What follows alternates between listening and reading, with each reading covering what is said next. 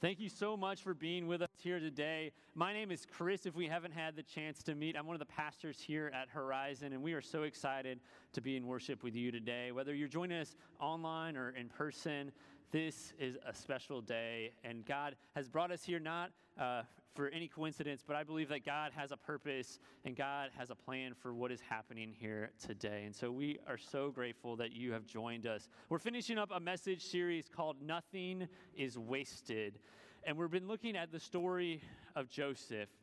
And so much of his life has been a journey. Uh, he's, he's journeyed uh, from as, a, as one of Jacob's 12 brothers. He's, or, he's 12 sons. He's the 11th brother out of 12. He's number 11, but yet he was Jacob's favorite.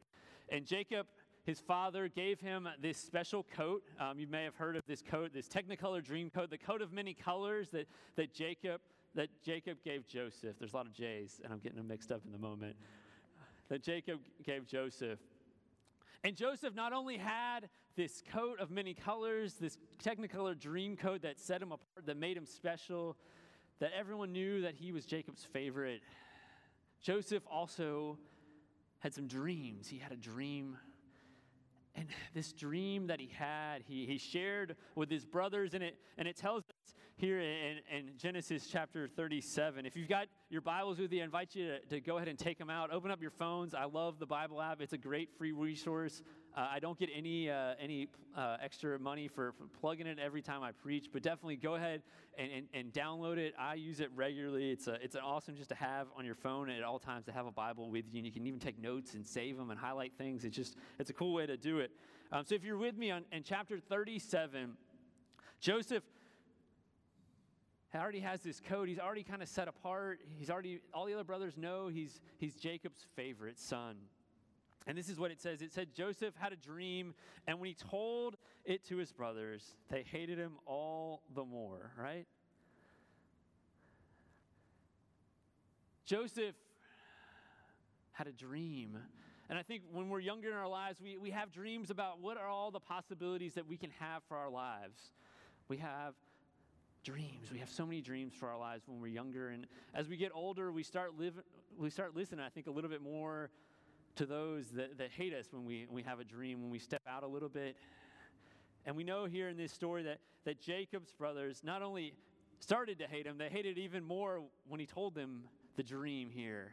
They told him the dream. And I, you might be surprised about this, but when we started Horizon Church, when, we, when Eric and I first moved here a few years ago to start the church, uh, some of the people that I think actually hated us the most at times were, were other church people.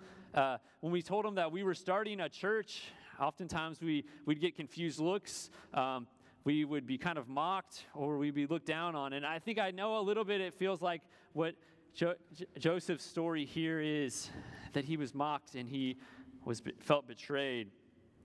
But Horizon's always been about having a dream because we believe that God has a dream for your life. God has a purpose for your own life. Whether that's to start a business, we believe that, that in this room there are people that, that are dreaming dreams that haven't yet even come true. If there's a ministry, if there's a way that you think that God is calling you to impact the world, we want you to dream that dream. If you want to reach people that haven't been reached right now, we want to help you dream that dream. And why do we want to dream big dreams? We dream big dreams because we believe in a big God that dreams a big dream for each one of our lives. Each one of our lives. God has a purpose and a dream for you. And so when we have these moments in our life that it feels like it's a wasteland, and, so much of this, this Joseph story that we've been reading have had these desert seasons in Joseph's life, have felt like a wasteland. Like he literally ends up in a pit, and it's only because he two of his brothers. One says, "Well, maybe we really shouldn't like kill him, kill him. Let's just throw him in a pit." And then the other one, Reuben, like Reuben has a good idea. Well, if we're gonna like knock out one of our brothers, and there's only gonna be eleven of us, at least let's get paid for it, right? So Reuben and Judah like come up with this plan to at least like get paid for it and not actually like have to completely kill our brother. And so thankfully, they come up with that plan. And Joseph gets sold off into slavery. And he literally is living in the pits. It's a wasteland of his life. But the wasteland of our lives is not the end of the story because we have a God that dreams big for our lives, that has a big purpose. And in this story of Joseph, there literally is no mention of, of this dream after he tells it to his brothers in Genesis 37. And each time, whether he's thrown in the pit, he's sold into slavery, he's in a jail in Egypt, at each time, there's no mention of Joseph being like, man, if I can just push through this, if I can just get to this next place, my dream will come true. There's no mention of it. At each instance, Joseph just keeps pushing forward, keeps being faithful, keeps praying, keeps believing that God is not done with his story, that God dreams a bigger dream for his life than he could ever imagine, that God has a bigger dream for the, your life than you could ever imagine. And here's the thing on a, on a week when we uh, had Prime Day, I literally ordered something on Tuesday. I have to admit, I ordered something Tuesday morning. It got delivered to my house, I think, by 3 p.m. that day. We live in a prime world, right? And Joseph's dream, I think, if you add up all the years and you follow and track the story, it took 13 years from the pit to Joseph being in a position uh, uh, of what seemed like power to serve his brothers when they came empty handed. This was not a prime day dream where it's going to get delivered in a few hours in the afternoon and you got a great deal. It took a long time for this dream to come true. And Joseph didn't quit. He didn't quit. It took some time to get there. And here's the thing about our dreams we don't even quite know where we're going with our dreams. Because I had one of those pit moments where I think Eric and I wanted to quit. We were going through a rough patch. We've talked about this before sometimes in Nashville. Uh, I had was up for um, for full ordination in the church, and you have to write all these papers. It's probably about 60 pages of, of theology work and of kind of biographical who you are and what what you're doing. And I got to the very end of this like nine month long process of writing and interviews and I had I went into the interview and I was like, I got this, like this is it, like it's gonna happen. And I had my mentor with me, and we walked out of the interview two hours later, and he's like, You did great. Like it's gonna, you're gonna get great news at the end of the week, it's gonna be awesome. And in 2016, it felt like my life fell apart because I didn't get good news at the end of the week. Everything that I had, had planned for, everything that I had hoped for came crashing down around me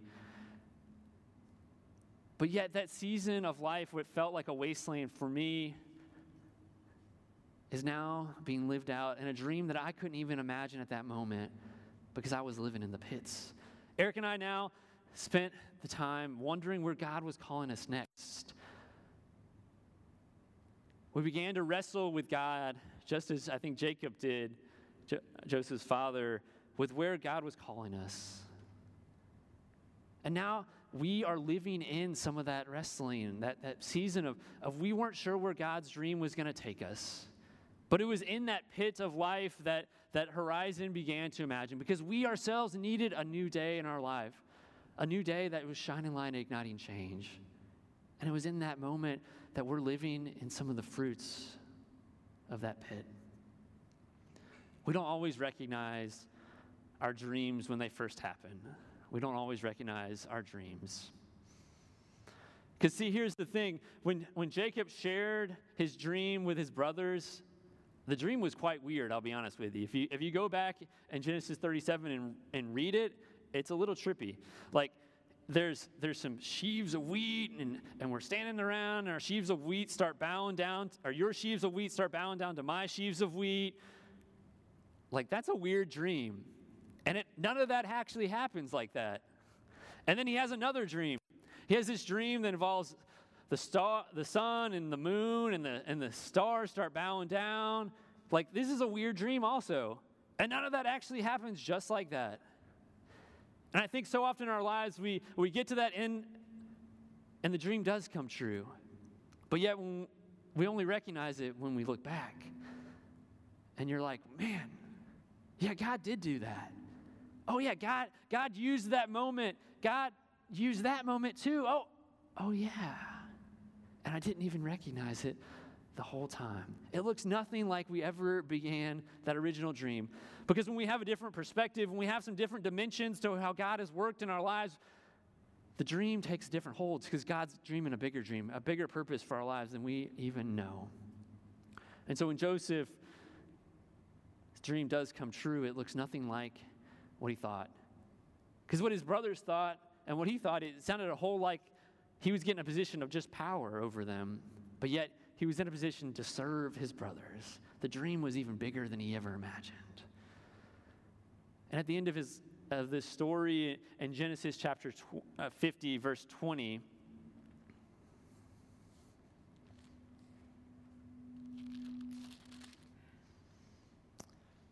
Joseph looks at his brothers and he said, he says, You intended to harm me, but God intended it for good to accomplish what is now being done. The dream that he had looked nothing like how it turned out. I want to tell you about a guy, it's a, in some ways a lot like Joseph. There's a guy named um, Robert Barnes, and he lived in about the middle of the, the 19th century in St. Louis. He became a, a kind of a, what we call a self made millionaire of the time. And he uh, owned several grocery stores in St. Louis, eventually became the president of the Bank of Missouri, uh, was a large shareholder in the St. Louis Railroad. And uh, one of the things he even did was there was a young immigrant named uh, Adolphus Busch, the beer guy, um, that was having trouble getting loans. Um, he was a young immigrant and he couldn't get a loan. And not only did Mr. Barnes loan him some money to start his business, the dream he had, um, he also kind of took him under his wing and mentored him what, of what it looked like to run a business. But that's not what I, uh, Mr. Barnes is most famous for today. Mr. Barnes, like I said, was a self made millionaire. And at the end of his life, I think he died in 1891. And at the end of his life, he had outlived his wife, and he didn't have any kids at this point that were living. He had three children that, that never made it out of infancy. He had three children that never made it out of infancy. And that loss, that pain, that pit, that wasteland in his life, that desert season of his life, as he looked back over his life, troubled him but he didn't want it to go to waste. Because it could be intended for good, he believed. And so when Mr. Barnes died, he left nearly a million dollars, a million dollars in 1891, which is a whole heck of a lot of money. A million dollars because he realized that he himself had all this money, had all this power, had all these titles, all this privilege, but yet he himself could not even save his children. He couldn't save his children. And so, what would it look like if you gave a million dollars to start a hospital that didn't care about how much money you had, didn't care about what you looked like, didn't care if you had insurance or not, but you could be cared for? You could be cared for. And so he gave a million dollars to start a hospital. And he gave these million dollars to a group of Christians in St. Louis. And these group of Christians were part of the Methodist movement. And Horizon is a part of this same Methodist movement that believes that God's love loves people and loves to see the world changed around them. And he gave it to the Methodists because he had seen the Methodists use their gifts, use their resources in the most economical way, he said. And he believed that they would do it in the most economical way to impact the most people. And the funny thing about Mr. Barnes himself is he had no religious affiliation. There's really no record that he went to, regularly went to church, but he had seen the witness in the world of these Christians that cared for people, that believed that, that health care would be a priority. And so he gave almost a million dollars to start a hospital, to start Barnes Hospital in St. Louis. And the dream that he had to start a hospital doesn't look anything like it looks today. Eventually, Barnes Hospital would, would join forces with the Washington University Med School, would join forces with the Jewish Community Hospital, and Barnes Jewish Hospital in St. Louis, Missouri is one of the premier medical research universities, medical centers in the entire country today. All because Mr. Barnes knew that he had a pain that he wanted to share with other people. Because he believed that he could, he could share that pain with other people and it would be to their benefit. Your wasteland will be for someone else's benefit. What you intended for harm, God will intend for good. And it's not just for, for Jacob, for Joseph's family, it's not even for Joseph. It says, for many people there in Genesis 50. It says, for many people. He was brought to this position. Joseph was brought to this position, not for himself, for his family, but for many people. And there's this, in chapter 48, there's almost like this hallmark ending to the story. And in chapter 48, every, the family's all re- reunited and they're hugging. And it's just kind of like a teary eye, classic, like end of the Hallmark movie. And so, um, Israel is, is also the same person as Jacob in the scriptures. So it says in verse 8 When Israel saw the sons of Joseph, he asked, Who are these? And they are the sons God has given me here, Joseph said to his father. He said, You know, bring over the grandkids, bring them to me so I may bless them. Now, Israel's eyes were failing because of old age, and he could hardly see them. So Joseph brought his sons close to him, and his father kissed them and embraced them. Israel said to Joseph, I never expected to see your face again. And now God has allowed me to see your children too. I mean, this is like the classic Indian to a great story. The family's reunited, he gets to meet the grandkids. And it's, it's in this story that, that now Jacob wants to bless the grandkids. Manasseh and Ephraim. And so Jacob brings them over to his father, or Joseph brings them over to Jacob, his father. And he puts Manasseh on, on, the, on the left side, so he'll be on Jacob's right hand. And he brings Ephraim over and, and puts him on the other side so that he'll be on the left hand, so that the older brother, Manasseh, will get the bigger blessing, get the double portion. And this, we have these great plans in our lives, right? We think if we just plan everything out and it'll go, it'll go perfectly according to plan. And even at the end of the story, Joseph doesn't quite get. And so his father reaches out and he reaches across and he blesses Ephraim first with the right hand. And then he reaches across and blesses Manasseh. And, and Joseph's freaking out. And he's like, no, no, no, it's not supposed to be like that. I, I put him up perfectly in order of how this was supposed to happen. And Jacob goes, no, no, this, this is how it's going to be today. And so often in our lives, I, we, we line everything up, right? And we think it's going to be perfect. And God says, no, something even greater than I imagine right now is going to happen in your life. And it's not going to be perfect, but you're still going to get a blessing, right? In this story. And this, this then is, is Joseph's blessing, or Joseph's blessing from Jacob. He says, I'm about to die, but God will be with you. If you take nothing from the story of Joseph, remember this God's going to be with you. If there's nothing else, whether it's in the pits or in the palace, God's going to be with you. And take you back to the land your fathers. And to you I give one more ridge of land. And so if, if you're reading along in your Bible, it, has one of these like little footnotes that you take down to the bottom. And this footnote says that this word, uh, a ridge of land, it actually means uh, the word Shechem. And Shechem, th- this place, this actual place in the Bible, shows up a few other times. It's Shechem's the place where, where Abraham received God's promise that God would make Abraham's name great, that he would be a blessing to the generations, he would bless other people. Shechem was the same place that Jacob himself wrestled with God, or it was the same place right after he wrestled with God, right after he was on this long journey with God, that he stopped and camped, and there was a well that's now known as Jacob's well there. So Joseph now is given this place. This place where they were going to bless other people, where after a long journey, Jacob got water.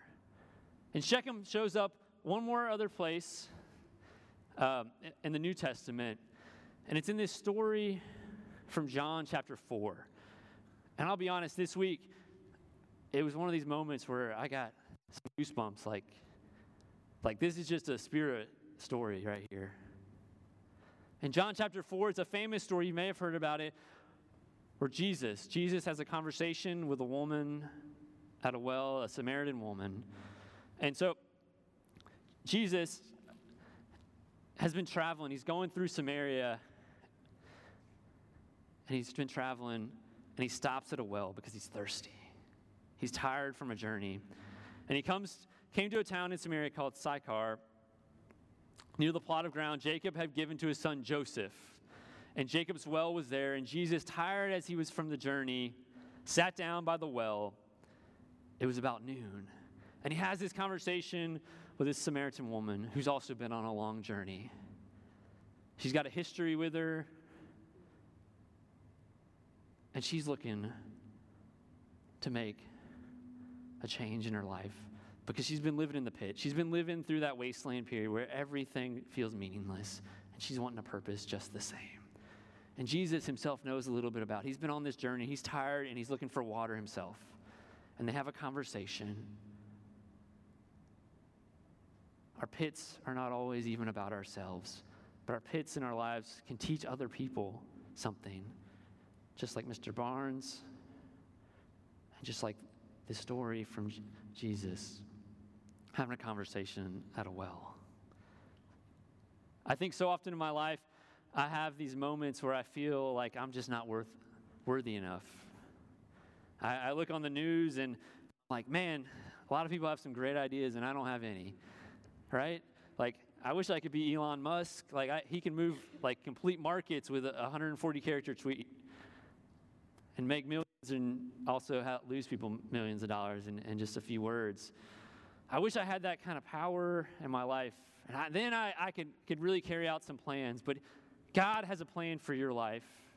And if, if you are in need of helping that, find that plan, or if you have a plan yourself and it's not going as you planned, we want to be a part of that story as well. Or if you have a plan and it's going super well and you need more people to come around you, we want to be a part of that story as well.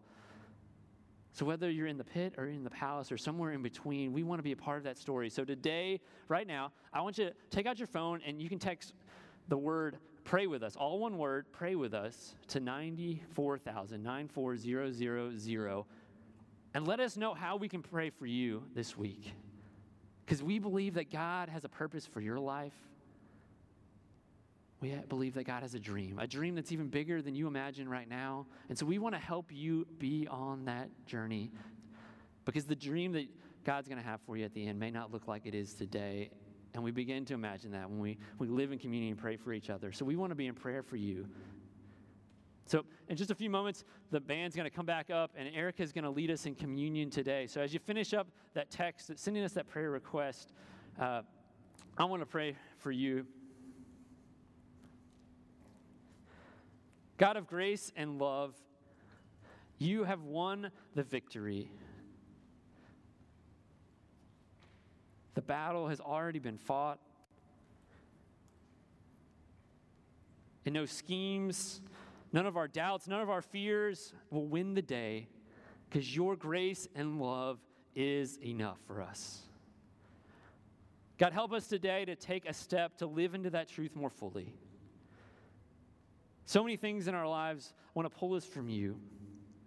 But God, help fix our eyes today on you, that nothing is wasted. Whatever season of life we're in right now, you're using it to shape and mold us into who you're calling us to be. God, we love you and we thank you. Amen.